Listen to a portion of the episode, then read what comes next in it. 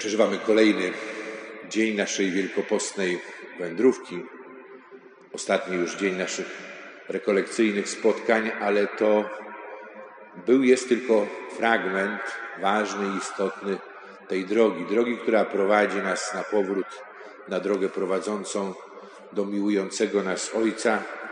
Drogi, która jest też i powrotem na naszą drogę chrzcielną, czyli drogę zjednoczenia z Chrystusem i życia już tu i teraz, tym życiem, które przez Niego otrzymaliśmy i otrzymujemy w darze. I wyrazem tego życia jest miłość. Ojciec Święty Franciszek trzecią, ostatnią część swojego orędzia na Wielki Post tego roku poświęconą miłości tytułuje w następujący sposób. Miłość przeżywana jako naśladowanie Chrystusa z uwagą i współczuciem dla każdego jest najwyższym wyrazem naszej wiary i nadziei. Miłość. Miłość, która jest pragnieniem pełnienia woli Ojca. A wolą Ojca, Jego marzeniem w stosunku do nas jest to, abyśmy odkrywali, jak bardzo jesteśmy kochani i abyśmy w wolności wybierali to życie, które tylko On nam może dać i nam daje, abyśmy wybierali Jego miłość. I liturgia słowa dzisiejszego dnia, ona też na to zwraca nam uwagę, bo pierwsze czytanie z księgi proroka Izajasza, to jest już Deutero Izajasz, czyli drugi Izajasz, to jest prorok, którego pisma zostały dołączone do pism Izajasza, ale który już działa w momencie, kiedy jest bliskie wyjście Izraela z niewoli, powrót do swojej ziemi, tej ziemi, którą Izrael otrzymał od Boga jako swoje dziedzictwo. I prorok mówi co? Po pierwsze, mamy tutaj słowa, które odnoszą się do niespełnionej misji Izraela. Bo co jest tą misją? Bóg wybrał sobie naród, wybrał sobie lud, ale wybrał go nie tylko dla niego samego, wybrał go, ale wybrał go też i po to, aby przez niego to orędzie miłości, zbawienia i samo zbawienie, wyzwolenie dotarło do wszystkich narodów. Izrael, który nie jest tylko narzędziem, on jest rzeczywiście podmiotem miłości Boga, ale jednocześnie ta miłość Boga y, przyjęta, ona czyni z Izraela tego, który staje się, czy powinien się stać właśnie apostołem Bożej miłości, posłańcem Bożym do każdego człowieka. I ponieważ Izrael tego nie wypełniał, to Bóg zapowiada przyjście swojego sługi. Sługi, w którym my rozpoznajemy osobę Syna Bożego Jezusa Chrystusa. Chrystusa, który będzie Zbawicielem świata, który nie będzie tym, który odrzuca Izraela. On będzie, wyjdzie z ludu wybranego, ale jako doprowadzi tę misję, jaka była zlecona Izraelowi, do jej pełni. I jednocześnie słuchamy też yy, odgłosu narzekań yy, tych, którzy doznają uciśnienia i którzy wyrażają to, co czuje ich serce, że zostali opuszczeni przez Boga. Ale to doświadczenie jest okazją, aby usłyszeli, jak bardzo Bóg ich kocha i na czym polega miłość Boga. Bo słowa, którymi kończy się pierwsze czytanie, czyż może niewiasta zapomnieć o swym niemowlęciu, ta, która kocha syna swego łona? A nawet gdyby ona zapomniała, ja nie zapomnę o Tobie. To jest wyznanie miłości Boga. Miłości, która jest miłością bezwarunkową, która kocha także i pomimo wszystko i wbrew wszystkiemu. Miłości, która nie, nie ustaje i Boga, który nie zapomina o żadnym ze swoich dzieci. Boga, którego miłość jest miłością macierzyńską, bezwarunkową, ale jest to też i miłość ojcowska, która e, stawia wymagania, która przynagla też i do e, odpowiedzialności, do podjęcia konkretnych działań. To już znajdujemy w psalmie, ale także i w Ewangelii. Jezus, który uzdrowił paralityka, tego, który 38 lat na brzegu sadzawki Betesda, sadzawki owczej oczekiwał na swoją szansę i która przyszła do niego w osobie Jezusa Chrystusa w taki sposób, jaki zupełnie się nie spodziewał, ale uzdrowiony przez Jezusa w szabat, jednocześnie też i zgodnie z poleceniem otrzymanym od Zbawiciela, chodzi i nosi swoje łoże, łamiąc tym także i prawo szabatu. To jest powód, jak słuchamy dzisiaj w Ewangelii, do tego, aby Żydzi postanowili zgładzić Jezusa. Jezus odpowiadając na ten zarzut, możemy powiedzieć, że tak po ludzku jeszcze bardziej się pogrąża, bo zaczyna opowiadać i tłumaczyć swoją relację z Ojcem. Objawia Boga jako Ojca, ale jednocześnie siebie jako Syna i mówi o tej łączącej ich relacji, stawia się jako na równi z Bogiem, a to dla Żydów jest już jak bluźnierstwo. I tego zdzierżyć nie mogą. To, co jest ukazaniem e, miłości Boga, miłości przez Chrystusa do każdego człowieka, co jest e, też i zaproszeniem do przeżywania naszych ludzkich relacji jako relacji między braćmi. Tu tytuł ostatniej encykliki papieża Fratelli Tutti jest bardzo znacząco odwołujący się i do świętego Franciszka, ale do tej idei braterstwa między nami, ale to jest braterstwo, które wynika z tego, że odkrywamy, kim jesteśmy jako umiłowane dzieci samego Boga. I przez Boga, przez Chrystusa odkrywamy innych jako naszych braci, jako nasze e, siostry i naszych e, braci. I to, co jest e, właśnie objawieniem jakby tej centralnej tajemnicy naszej wiary jednocześnie staje się powodem do tego, aby e, Jezus e, został skazany na śmierć. Śmierć, która okazuje się tak naprawdę triumfem e, Bożej miłości i triumfem Syna Człowieczego na krzyżu. Śmierć na krzyżu, który będzie miejscem złożenia doskonałej ofiary miłości przez y, Jezusa Chrystusa. I teraz w stosunku do nas y, miłość, miłość, która jest darem, która nadaje sens naszemu życiu y, i której, dzięki której też innych ludzi uważamy za członków naszej rodziny. Ona jest dla nas też i przynagleniem do tego, żebyśmy wspólnie nieśli nasze ciężary, abyśmy cierpienie drugiego człowieka przeżywali jako moje własne osobiste cierpienie i przede wszystkim, abyśmy starali się, aby y, te wszystkie nasze relacje w odniesieniu do drugiej osoby to były relacje miłości. Jedyne właściwe relacje, jaką mogą łączyć nas y, z drugą osobą. I odkrywanie bycia dzieckiem Bożym, umiłowanym dzieckiem Bożym, to jest odkrywanie też i wielkiej godności związanej z tym, kim jesteśmy. I to wiąże się też z konkretnym zobowiązaniem.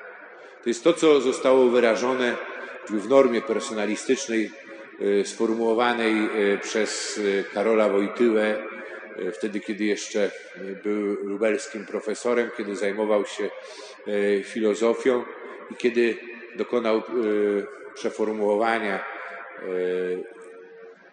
definicji imperatywu kategorycznego Kanta, kiedy powiedział tak, że y, nigdy nie można traktować drugiej osoby jako środek do osiągnięcia jakiegoś celu, tylko zawsze jako cel sam w sobie.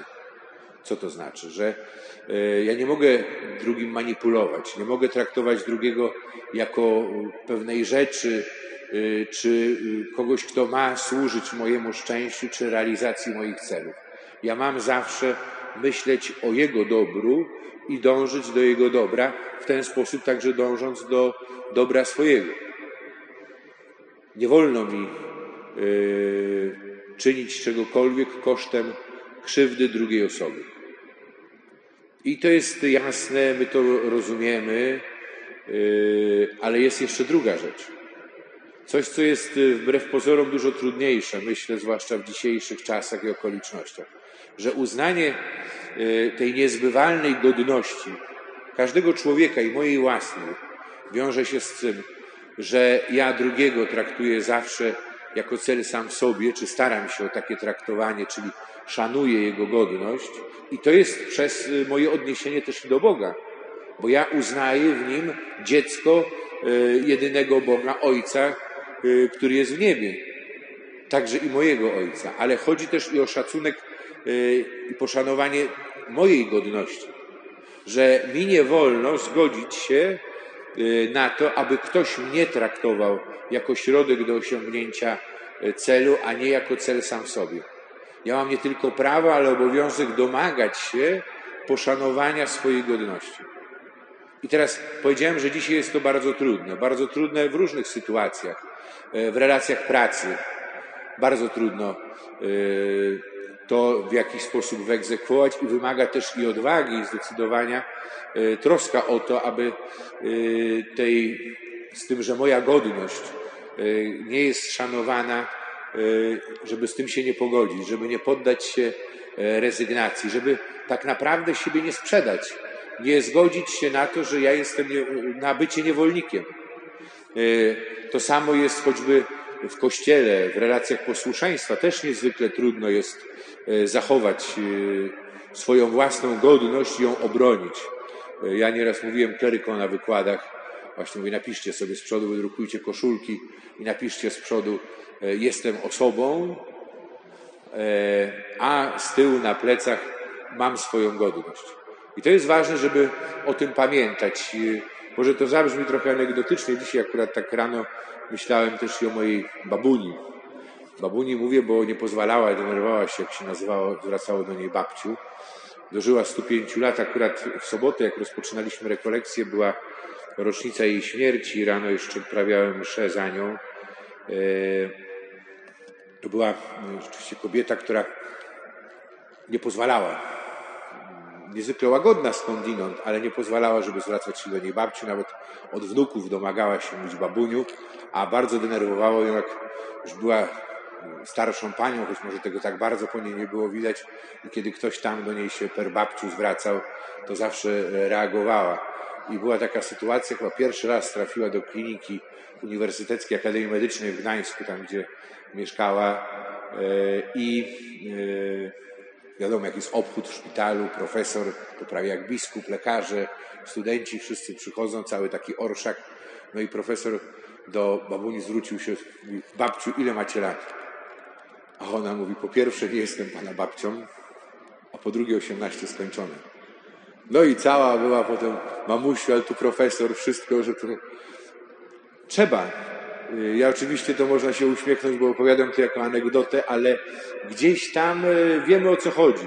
Ja nie mogę się też chociażby nawet i w takich relacjach zgodzić na to, ja nie jestem kawałkiem żywego mięsa. Ja jestem osobą, ja jestem dzieckiem Bożym. To wiąże się z moim zobowiązaniem w stosunku do innych, z tym w jaki sposób ja kształtuję te moje relacje z innymi, i odkrywam też i powołanie do budowania wspólnoty, ale też wiąże się z tym, że ja teraz w jaki sposób to uczynić? Subtelnie, e, nie narzucając niczego, czy żeby nie było to takie pretensjonalne, ale właśnie szacunku dla siebie i dla swojej osoby. E, I słuchając dzisiejszego słowa, tak myślałem też i o historii życia patrona dzisiejszego dnia. No akurat w Wielkim Poście jest to wspomnienie dowolne, ale nasi bracia w Irlandii na przykład dzisiaj świętują, bo dzisiaj jest świętego, w liturgii wspominamy świętego Patryka. E, święty Patryk e, to jest postać rzeczywiście też nietuzinkowa i w jego życiu można znaleźć też wskazania sposób realizacji tego, o czym słuchamy w dzisiejszym Słowie Bożym. Bo święty Patryk, urodził się, mówią 385, inni podają 389 rok. W każdym razie w Brytanii, w brytyjsko-rzymskiej rodzinie chrześcijańskiej, ojciec jego był diakonem, dziadek był kapłanem. W wieku 16 lat został porwany, uprowadzony przez piratów, Irów i sprzedany jako niewolnik w Irlandii. I przez sześć lat jako niewolnik pas owce czy bydło swojego pana. Po tych sześciu latach udało mu się uciec do Galii, ale teraz, kiedy ucieka, to zobaczcie, w nim jest miłość. On jest przykładem tego, w jaki sposób miłość kształtuje życie, bo teraz każdy normalny człowiek za żadne skarby nie chciałby wrócić tam, gdzie doświadczył takiego poniżenia, bycia niewolnikiem. Chciałby wrócić pewnie do swojej ziemi rodzinnej, do swoich bliskich, ale na pewno nie do tych, wśród których był niewolnikiem. A on odwrotnie, on wykorzystuje ten czas, udaje się do Galii po co? Po to, żeby przygotować się do pracy misyjnej. Tam spędza 10 lat, potem w Italii. W 340, 431 roku, tak mniej więcej historycy to odkreślają, jako biskup zostaje posłany właśnie do Irlandii, żeby podjąć misję. To nie jest pierwszy misjonarz, który tam dociera, ale wszystkie próby ewangelizacji Irów do tej pory przyniosły, nie przyniosły sukcesu, zakończyły się porażką. I on tam się udaje i staje się wielkim apostołem Irlandii, okazując miłość, bo to jest to. I jak pamiętacie, wiecie, znacie znak koniczynki. To jest symbol Irlandii, prawda? A dlaczego? Bo to jest symbol, który przypomina o czym? O świętym Patryku. I święty Patryk, kiedy rozpoczynał głoszenie słowa, zawsze zaczynał od wyjaśniania dogmatu o Trójcy Przenajświętszej, czyli mówił o miłości Boga. Miłości, która jest istotą Boga i która jest, że tak powiem, istotą Jego wewnętrznych relacji. Boga, który jest jeden, ale który jest w trzech osobach. Bóg Ojciec, Syn Boży i Duch Święty. I od tego się zaczynało. Potrafił okazać miłość, potrafił też zorganizować całą pracę, żeby powiedzieć, ewangelizacyjną w taki sposób, że właściwie bez większego oporu Ewangelia była przyjmowana i się rozszerzała. Jemu zawdzięczamy, myślę, że niewielu wie o tym, ale po pierwsze spowiedź uszna, to jest to, co wprowadza święty Patryk właśnie w Irlandii, co się rozprzestrzenia potem na cały Kościół, ale i dzwony. To tam właśnie, bo księża, którzy mają pomagać biskupom, i to właściwie są quasi jakie wspólnoty zakonne, że opat jest jednocześnie biskupem, że wokół tych opłat powstają też takie ośrodki, bo tam nie było miast. To były plemiona, które zamieszkiwały Irlandię. To było inaczej niż w Europie kontynentalnej czy w dawnym Imperium Rzymskim. Ale teraz księża mieszkający we wspólnocie i dzwon, który zwoływał na modlitwy. Na modlitwy ludzi wierzących, a dla niewierzących był znakiem i przypomnieniem, że jest Bóg. Bóg, który pamięta o każdym, Bóg, który jest miłością. Dzisiaj, kiedy mamy do czynienia, że w wielu miejscach mieszkańcy zaczynają protestować, że dzwony, zwłaszcza w niedzielę, zakłócają im ciszę, spokój.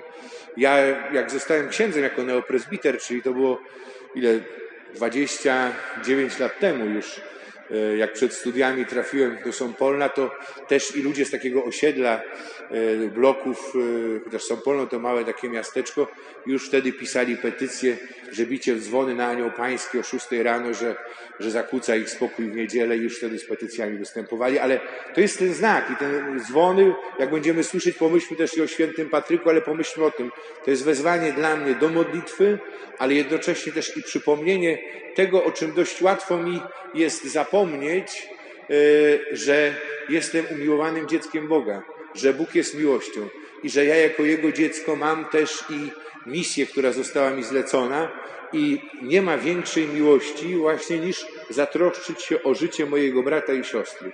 I nie tyle chodzi, choć jedno z drugim się łączy, o to życie doczesne, ale przede wszystkim o życie wieczne, o przekaz wiary. I dlatego dla świętego Patryka też nie było większej, powiedzmy, ofiary, ale też i bardziej znaczącej, i też i w kategoriach postu, wyrzeczenia, jak porzucić swój dom rodzinny, porzucić swoją ojczyznę i udać się gdzieś tam na krańce świata, aby głosić Ewangelię, aby innym nieść dobrą nowinę o miłości Boga do człowieka. I yy, Irlandia, możemy powiedzieć, staje się błyskawicznie taką kolebką misjonarzy dla całej Europy. Ci misjonarze i roszkotcy, oni wyruszają stamtąd yy, w imię i dla Chrystusa, i dla miłości Bożej. I historycy będą tutaj się spierać, ale y, ogólnie przyjmuje się, że przynajmniej północna część y, naszego terytorium Polski jeszcze dawno przed chrztem Polski była już przemierzana, przebiegana przez misjonarzy iroszkockich, którzy niejako też i przygotowywali w ten sposób naszych przodków na przyjęcie wiary. I to jest coś niezwykle ważnego i istotnego i jednocześnie troska o to, aby y, godność osoby była szanowana. Y, święty Patryk y, zwraca się z prośbą do króla Brytów, którzy też z kolei oni pustoszą Irlandię, najeżdżają Irlandię, prosząc króla Korotyka o to, aby powstrzymał się od ataków na Irlandczyków, e, tych, którzy nie tak dawno właśnie przyjęli światło wiary, którzy są jego braćmi. Król sobie z tego nic nie robi i wtedy co robi święty Patryk? E, pisze do żołnierzy króla Korotyka, czyli można powiedzieć, że prowadzi dywersję. Dzisiaj to by go oskarżono o angażowanie się w politykę. To jeszcze nie jest czas, kiedy e, chrześcijaństwo staje się oficjalną religią, ale jest blisko tego. Zresztą święty Patryk tego się obawia i mówi, że jak nadejdzie czas, w swoich wyznaniach pisze, że królowie będą składać hołd y, Kościołowi czy Chrystusowi, to trzeba bardzo uważać, aby właśnie zachować pokorę, aby uznać wielkość działania samego Boga i tego, co czyni Bóg, nie przypisać y, samemu sobie i y, oddawać kult Bogu prawdziwemu, a nie człowiekowi. To znajdziemy w jego pismach. Ale on właśnie pisze do żołnierzy Korotyka. Mówi, i Pisze o co? W jaki sposób? Pisze do was już nie do jako moich współobywateli, nie jako współobywateli świętych Rzymu, ale jako obywateli miejsca zatracenia. I on mówi jasno to, co powinno być jasne dla każdego, że nasz stosunek do Boga wyraża się w naszym stosunku do braci. To jedno z drugim jest nierozerwalnie związane. Jeśli ja chcę zapytać się o to, jaka jest moja wiara, to muszę, jaka jest moja miłość do Boga, to wystarczy się przejrzeć w moich relacjach z innymi. I na odwrót. Święty Patryk wzywa do tego. I żeby nie przedłużać, bo tych wymiarów y, takiego życia miłością jest wiele.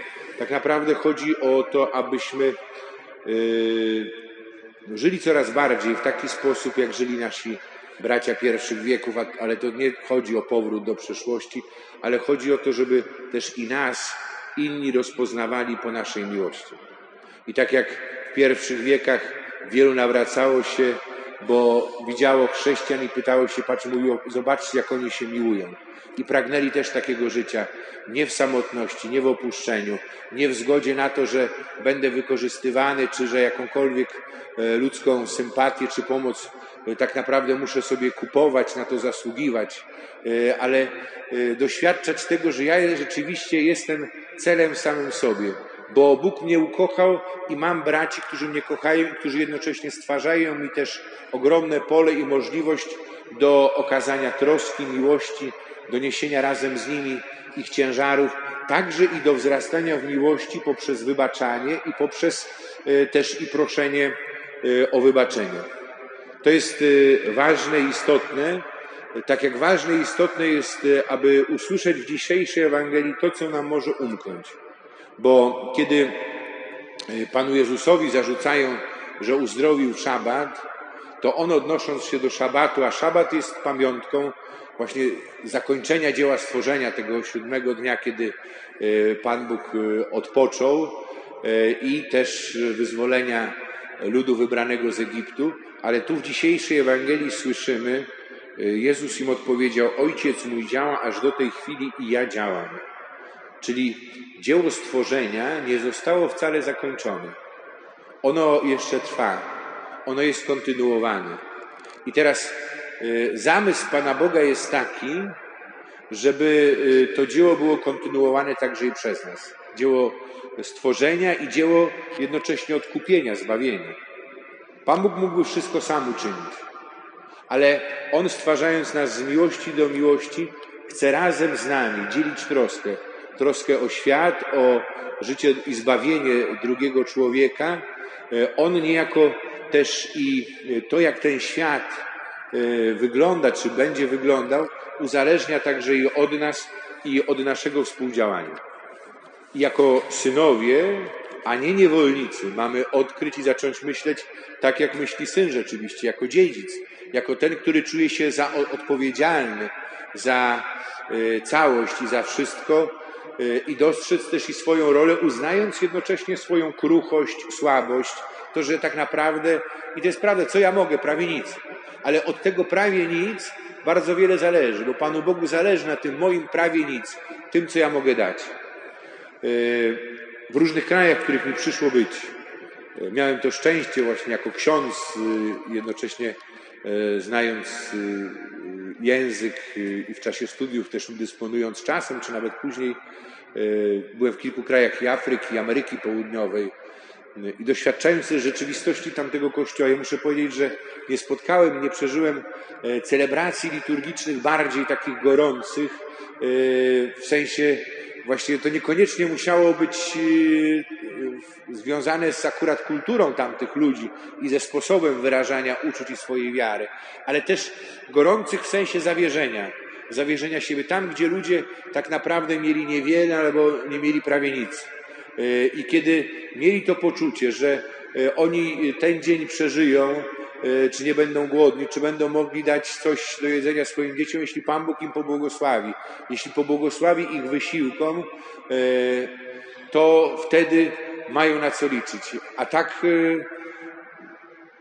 i to było takie bardzo poruszające. Ja pamiętam w Chile. W Chile właśnie takie, takie celebracje, to była zresztą, ja byłem w lipcu i w połowie sierpnia, zastępując hiszpańskiego misjonarza, na przedmieściach Santiago de Chile, w takiej dzielnicy, e, dzielnicy biedy. Tam to jest akurat e, była zima, ale ferie zimowe i przez dwa tygodnie szkoły były zamknięte i tam był wielki problem, bo tak to dzieciaki w szkole dostawały jeść, a tak chodziły głodne, bo rodzice nie byli w stanie ich nakarmić, ale jednocześnie te celebracje liturgiczne były właśnie tym, tym gorętsze e, i oni na koniec, co było dla mnie wielkim zaskoczeniem, odmawiali taką modlitwę, gdzie ja na początku nie traktowałem nawet tego jako modlitwę, potem dopiero jakby to do mnie dotarło.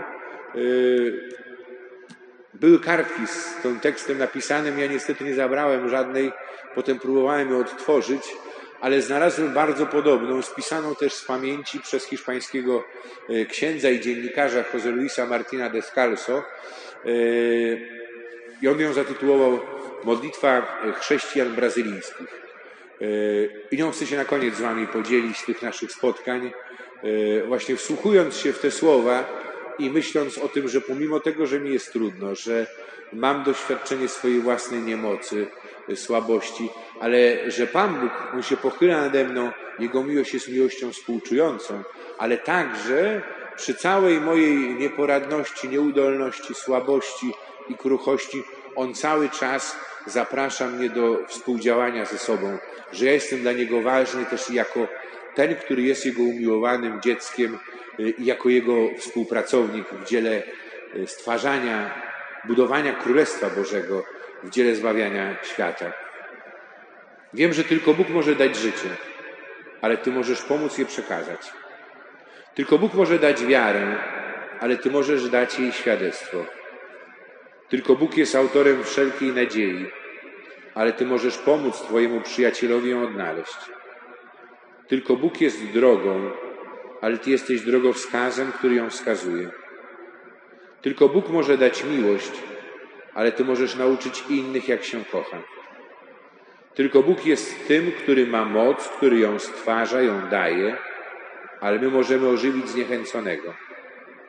Tylko Bóg może sprawić, że zachowa lub przedłuży się życie, ale od Ciebie zależy, czy będzie ono pełne sensu, czy puste. Tylko Bóg może uczynić to, co niemożliwe. Tylko Ty możesz zrobić to, co możliwe. Tylko Bóg może sprawić, że słońce będzie ogrzewać wszystkich ludzi. Tylko Ty możesz zrobić ławeczkę, na której będzie mógł usiąść zmęczony starzec. Tylko Bóg jest zdolny do cudu stworzenia ciała dziecka, ale Ty możesz sprawić, że będzie ono uśmiechnięte. Tylko Bóg sprawia, że pod słońcem rosną łany zboża, ale Ty możesz zebrać i zmielić ziarno i rozdzielić pochodzący z nich chleb. Tylko Bóg może zapobiec wojnom, ale Ty możesz zaniechać kłótni z Twoim bratem czy żoną. Tylko Bóg daje prawdziwą wolność, ale Ty możesz chociaż pomalować na niebiesko kraty i położyć świeże kwiaty w oknie więzienia. Tylko Bóg mógłby przywrócić życie mężowi młodej wdowy, ale Ty możesz usiąść w milczeniu obok niej, aby czuła się mniej samotna. Tylko Bóg może przywrócić siły starcowi, ale Ty możesz pokazać mu, że nie jest sam i że interesuje Cię Jego zdanie. Tylko Bóg może wynaleźć czystość taką jak ta Matki Bożej, ale Ty możesz osiągnąć, że ktoś, co dawno zapomniał o modlitwie, na nowo zacznie odmawiać zdrowaś Maryjo. Tylko Bóg może zbawić świat, bo tylko On zbawia, ale Ty możesz sprawić, że niesprawiedliwość, z której On nas wybawi, będzie choć trochę mniejsza. Tylko Bóg może sprawić, że Twoja sąsiadka z piątego piętra otrzyma dawno oczekiwany list, bo tylko On wie, że jej bliscy już dawno niej zapomnieli. Ale Ty możesz zastąpić choć trochę ten list przez komplement i miłe słowo. W rzeczywistości widzisz, że Bóg wystarcza sam sobie, ale wydaje się, że woli nadal liczyć na Ciebie, na Twoje nic albo prawie nic. Amen.